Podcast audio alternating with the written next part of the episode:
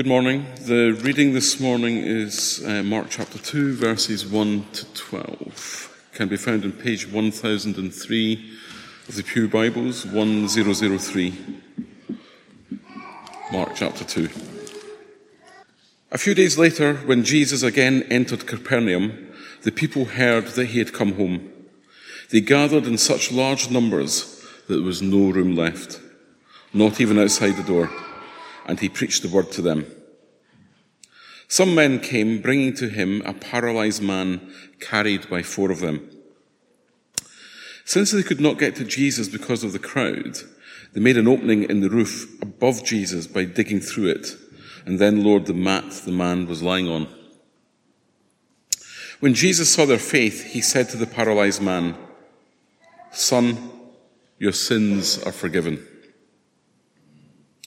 Now, some teachers of the law were sitting there thinking to themselves, Why does this fellow talk like that? He's blaspheming. Who can forgive sins but God alone? Immediately, Jesus knew in his spirit that this is what they were thinking in their hearts. And he said to them, Why are you thinking these things?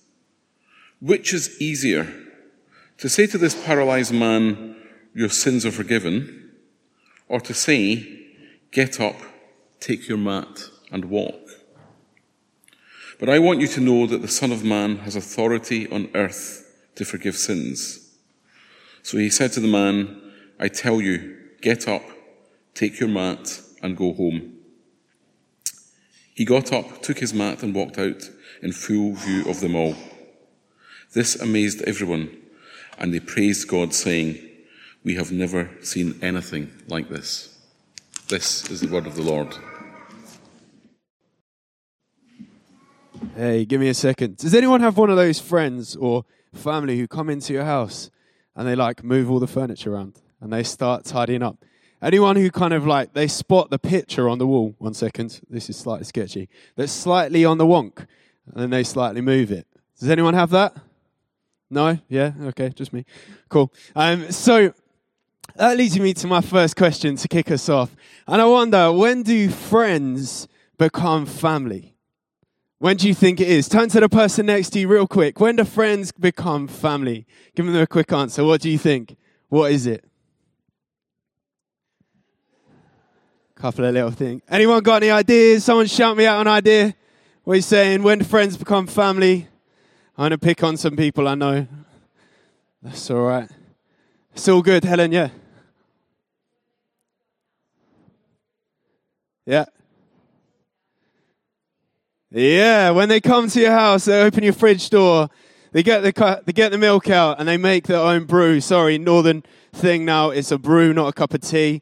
Uh, that's cool. Yeah. So when they come and make their own drink, anyone else got any thoughts while we're going around? Yeah, go for it. Church family, yeah. Anyone else got any thoughts? When they do the washing up, I love that. That is a true friend. Uh, big up for dishwashers. Um, cool. So, for me, I was thinking about this, and for me, I think when friends become family is when you journey together, right? when you go through stuff, when when life is maybe a bit tough, or you know, or they reckon after seven years, if you've been friends with someone, I've been married seven years today, by the way. And when you uh, when you've been uh, friends with someone for over seven years, they're like a friend for life. They become family right? And for us up in Blackpool, um, we talk about family a lot. We call church family. We are kind of in. That's what we do. Everyone mushes in. We get into the mess of life, and we and we do life together. We figure out what it is to follow Jesus together. And we have a load of blokes uh, in our community, and we were like, okay, what do we do with these guys? How do we kind of go together? How do we go deeper? And the way that we did that was we went on a journey. We did this thing called XCC, Extreme Character Challenge, four days in the wilderness with carrying your stuff. Um, they don't tell you where you're going. They don't tell you where you go literally until like the week before for the postcode. Um, they like uh, give you your rations and then don't tell you how long it's lasting, and you go. And you go on this journey. And it's amazing the conversations that you have, isn't it, when you walk with someone? St. John's here, you guys do the pilgrimage that was, it's now called the journey.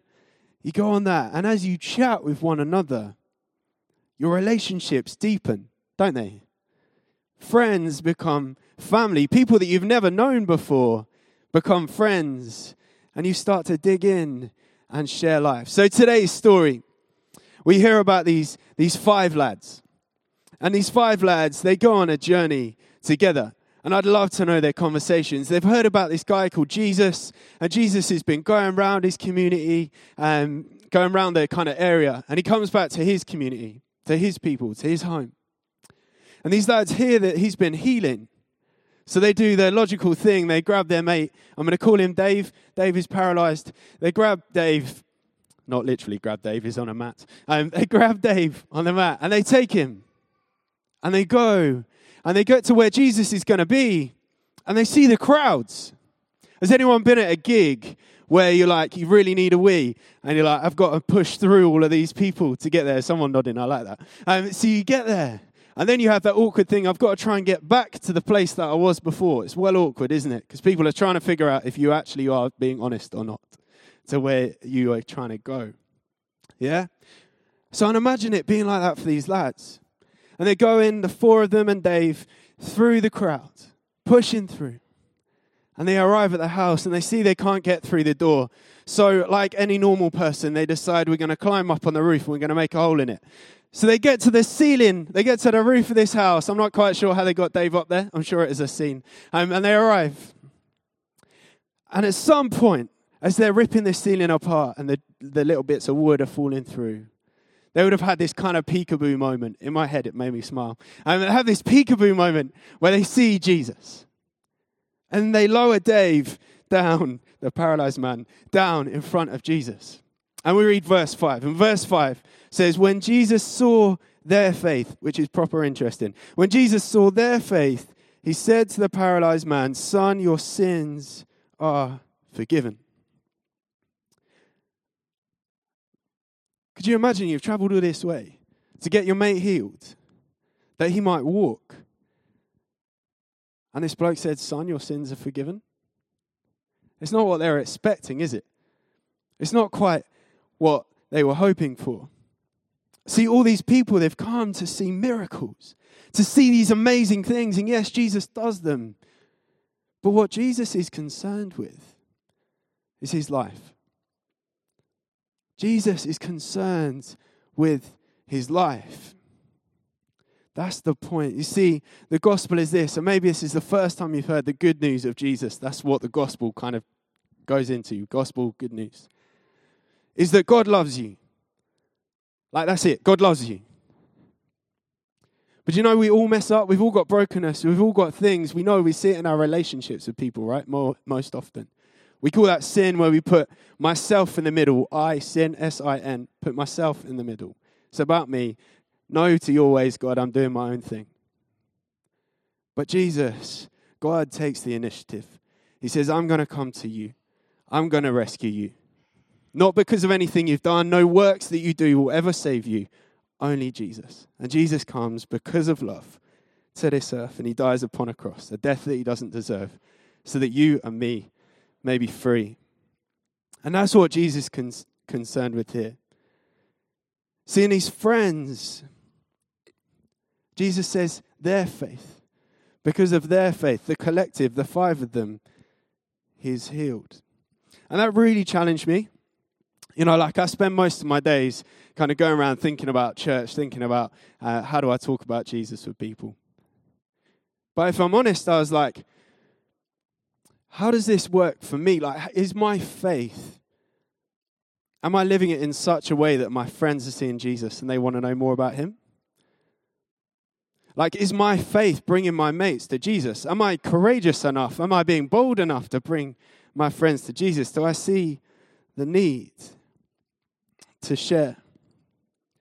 There's this awesome guy called Chris McBurney. He used to lead uh, Hannah's Christian Union at Canterbury.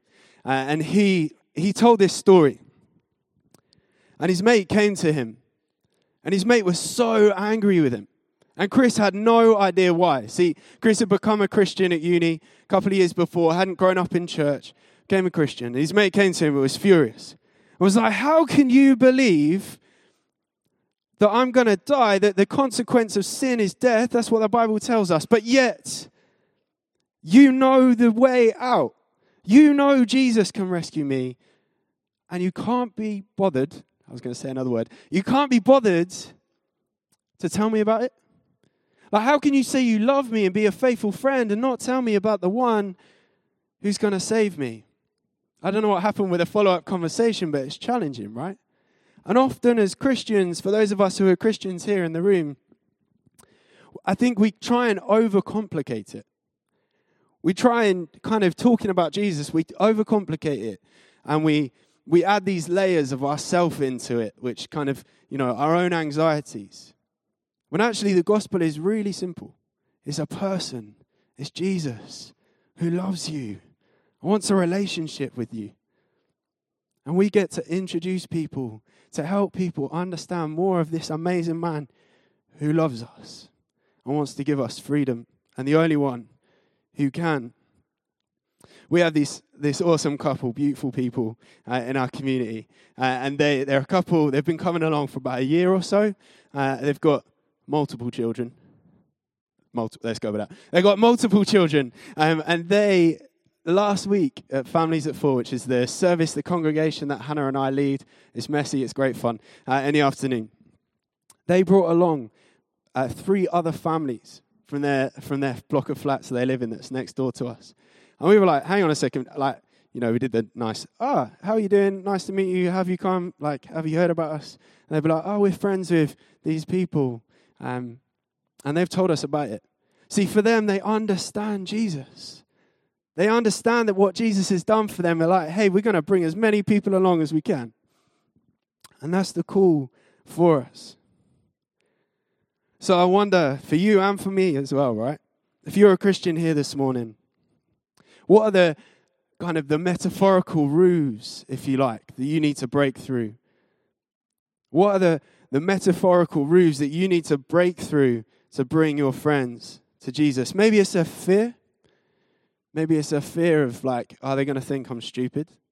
Like, how can they believe that? you know, craziness.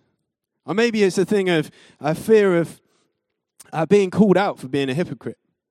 Maybe if you're honest, like Monday to Friday looks drastically different to Sunday morning. And you're kind of struggling with that. Do you know there's grace upon grace for you as there is for everyone else? Right? Don't let that stop you from talking and sharing Jesus. Let's work it out. Maybe it's a thing about materialism. If you're honest, you're like, my life's sorted, their life's probably sorted. It's okay. Maybe it's a, a thing of Jesus actually is just a little bit of extracurricular, if you're honest. Church is just a thing that you do on a Sunday. That's not what we're called to, people. We're called to a life to follow Jesus in faith on an adventure with Him. Maybe you're thinking, you know, in our pluralistic society, like, it's my personal faith. It's my faith. I'm sorry, people, but it Your faith was never meant to be about you. It's all for the glory of God and for the glory of the Father and that others may come to know the wonderful truth of Jesus. Hey, we're going to take a minute, just a moment, to pause. And maybe one of those things, if you're a Christian here, is kind of clocked for you. Maybe it's like, yeah, that's a thing. That's a thing that I'm struggling with that I need to work through. We're just going to take a moment to bring that to our mind and, and ask God's Spirit just to fill us afresh that we might uh, be filled with a a spirit of boldness this week. Let's just take a moment before we continue. So you've got these mates, these four lads, and they're looking down. And there's Dave lying on his mat, forgiven of his sins. And they're like, well, is that it? Can you imagine the scene being like, oh, well, he still can't walk though, can he? Um, that kind of bit. And then we read on. If you want to read with me, I'm going from verse 6 down to the end. And it says, Now some teachers of the law were sitting there thinking to themselves, Why does this fellow talk like that? He's blaspheming. They're talking about Jesus, right? Um, who can forgive sins but God alone? Immediately, Jesus knew in his spirit that this was what they were thinking in their hearts. And he said to them, Why are you thinking these things? Which is easier? To say to this paralyzed man, your sins are forgiven, or to say, Get up, take your mat, and walk. But I want you to know that the Son of Man, that's Jesus, has authority on earth to forgive sins. So he said to the man, I tell you, get up, take your mat, and walk. So the man took up his mat and walked out in full view of them. This amazed everyone, and they praised God, saying, We have never seen anything like this before. Oh man, can you imagine the conversations of those mates as they walked home together? Wouldn't that be flipping awesome? Love that. But you see, the teachers were right. The teachers were right. Only God can forgive sins. And that's the thing. Jesus isn't kind of a, a nice guy. He isn't a prophet. He isn't someone that we kind of, you know, might aspire to be like. In fact, we should do that. But he is the Son of God. He is the living Word, the living Son of the risen of the Lord. That's who he is. And the teachers were right. Only he can forgive sins. So Jesus gives them these two options. He says, number one, what's easier for me to say to this man, get up and walk? Or, other way around, your sins are forgiven, or get up and walk. And Jesus doesn't even give them time to answer. He says to the man, Go, take up your mat and walk. And the people praised. Oh, so good. And you see, as this man takes up his mat, so Jesus takes up his cross. See, we can know freedom and life forever because Jesus has the courage and the boldness to take up his cross, to humble himself. The Lord of Lords and King of Kings comes down to be a servant, and he takes up his cross.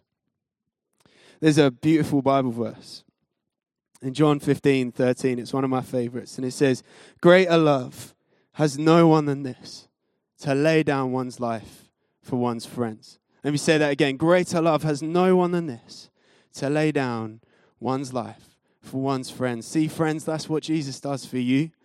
That's what Jesus does for me. He gives his life that we might be free because of love. You're loved. You're loved. You are loved. God loves you. May you know it more. God loves you. And do you know what? God doesn't just love you, He loves your friends. He loves the people that you work with, your colleagues. He loves the person that you uh, run past on the tube trying to catch it. Someone slamming the door. Um, he, he loves those people uh, that maybe just, if you're honest, really wind you up and get on your last nerve. He loves them also. He died for them too. See, when we encounter Jesus, it's never just about ourselves, it's for all of us, for all people to hear. See, the lads, they broke through a roof, but Jesus, he broke into their hearts. The lads broke through a roof, but Jesus broke into their hearts. The man takes up his mat, but Jesus takes up his cross. And he invites us to come and follow him in faith. Our sin gone, made alive forever starting right now. And he says, Hey, as you walk with me on this journey, your life's going to be changed in ways that you would never dream or imagine. You're going to be transformed more and more into the likeness of Christ. Yes, Ezra, we are. We're going to be sanctified and made holy, those who are already holy before Him. So I have two challenges for us today as we come into land. The first one, if you're here and this is the first time you've heard this, or maybe you've heard it multiple times, but if you're honest, it's never really landed. You've heard about this Jesus guy, you're like, he's a nice bloke. Uh, you know, he did some nice things. But you've never really understood that this Jesus guy, he is the one who brings life and transformation. He is the Lord God Almighty who comes to save you because he loves you. He wants to encounter you today. In John 8 36, it says, So if the Son sets you free, you are free indeed. Let's pray for breakthrough today for you. And then, secondly, uh, if, you, if you do know that, you know this Jesus, you've been walking with him, then I want to invite you and challenge you to go deeper with him. You know, you can't keep it to yourself. The truth of the gospel cannot be contained. Let's go. Let's pray for the Spirit to fall afresh on us this morning, that we might be emboldened and sent out with this gospel truth, that we might share it with all of ourselves for the glory of God. Let's pray for breakthrough. Why don't you stand with me? And at Beacon, we do this thing where at the end of a talk, there's nothing magical about it. Um, but kind of as, as you were going to receive a gift, right? You'd put your hands out. Yeah? So it's kind of a, a physical way of saying, hey, God, I'm open to you. Do me what you will. So I'm just going to stand. I invite you to do it if you want to, if you feel comfortable. Just put your hands out in front of you. And we're going to take a few moments. Mary's just going to tinkle underneath, uh, just to fill the space so it's not too awkward. And we're going to invite the Spirit to come and meet with us. And we're going to ask Him to break through. Maybe to take those things that we need taking out of our hands as we have them open. Or maybe to lay in us something that we haven't uh, had before, something that He wants to, to lay on us this morning. So let's take a few moments just before Him. Holy Spirit, come and do your work. We welcome you here.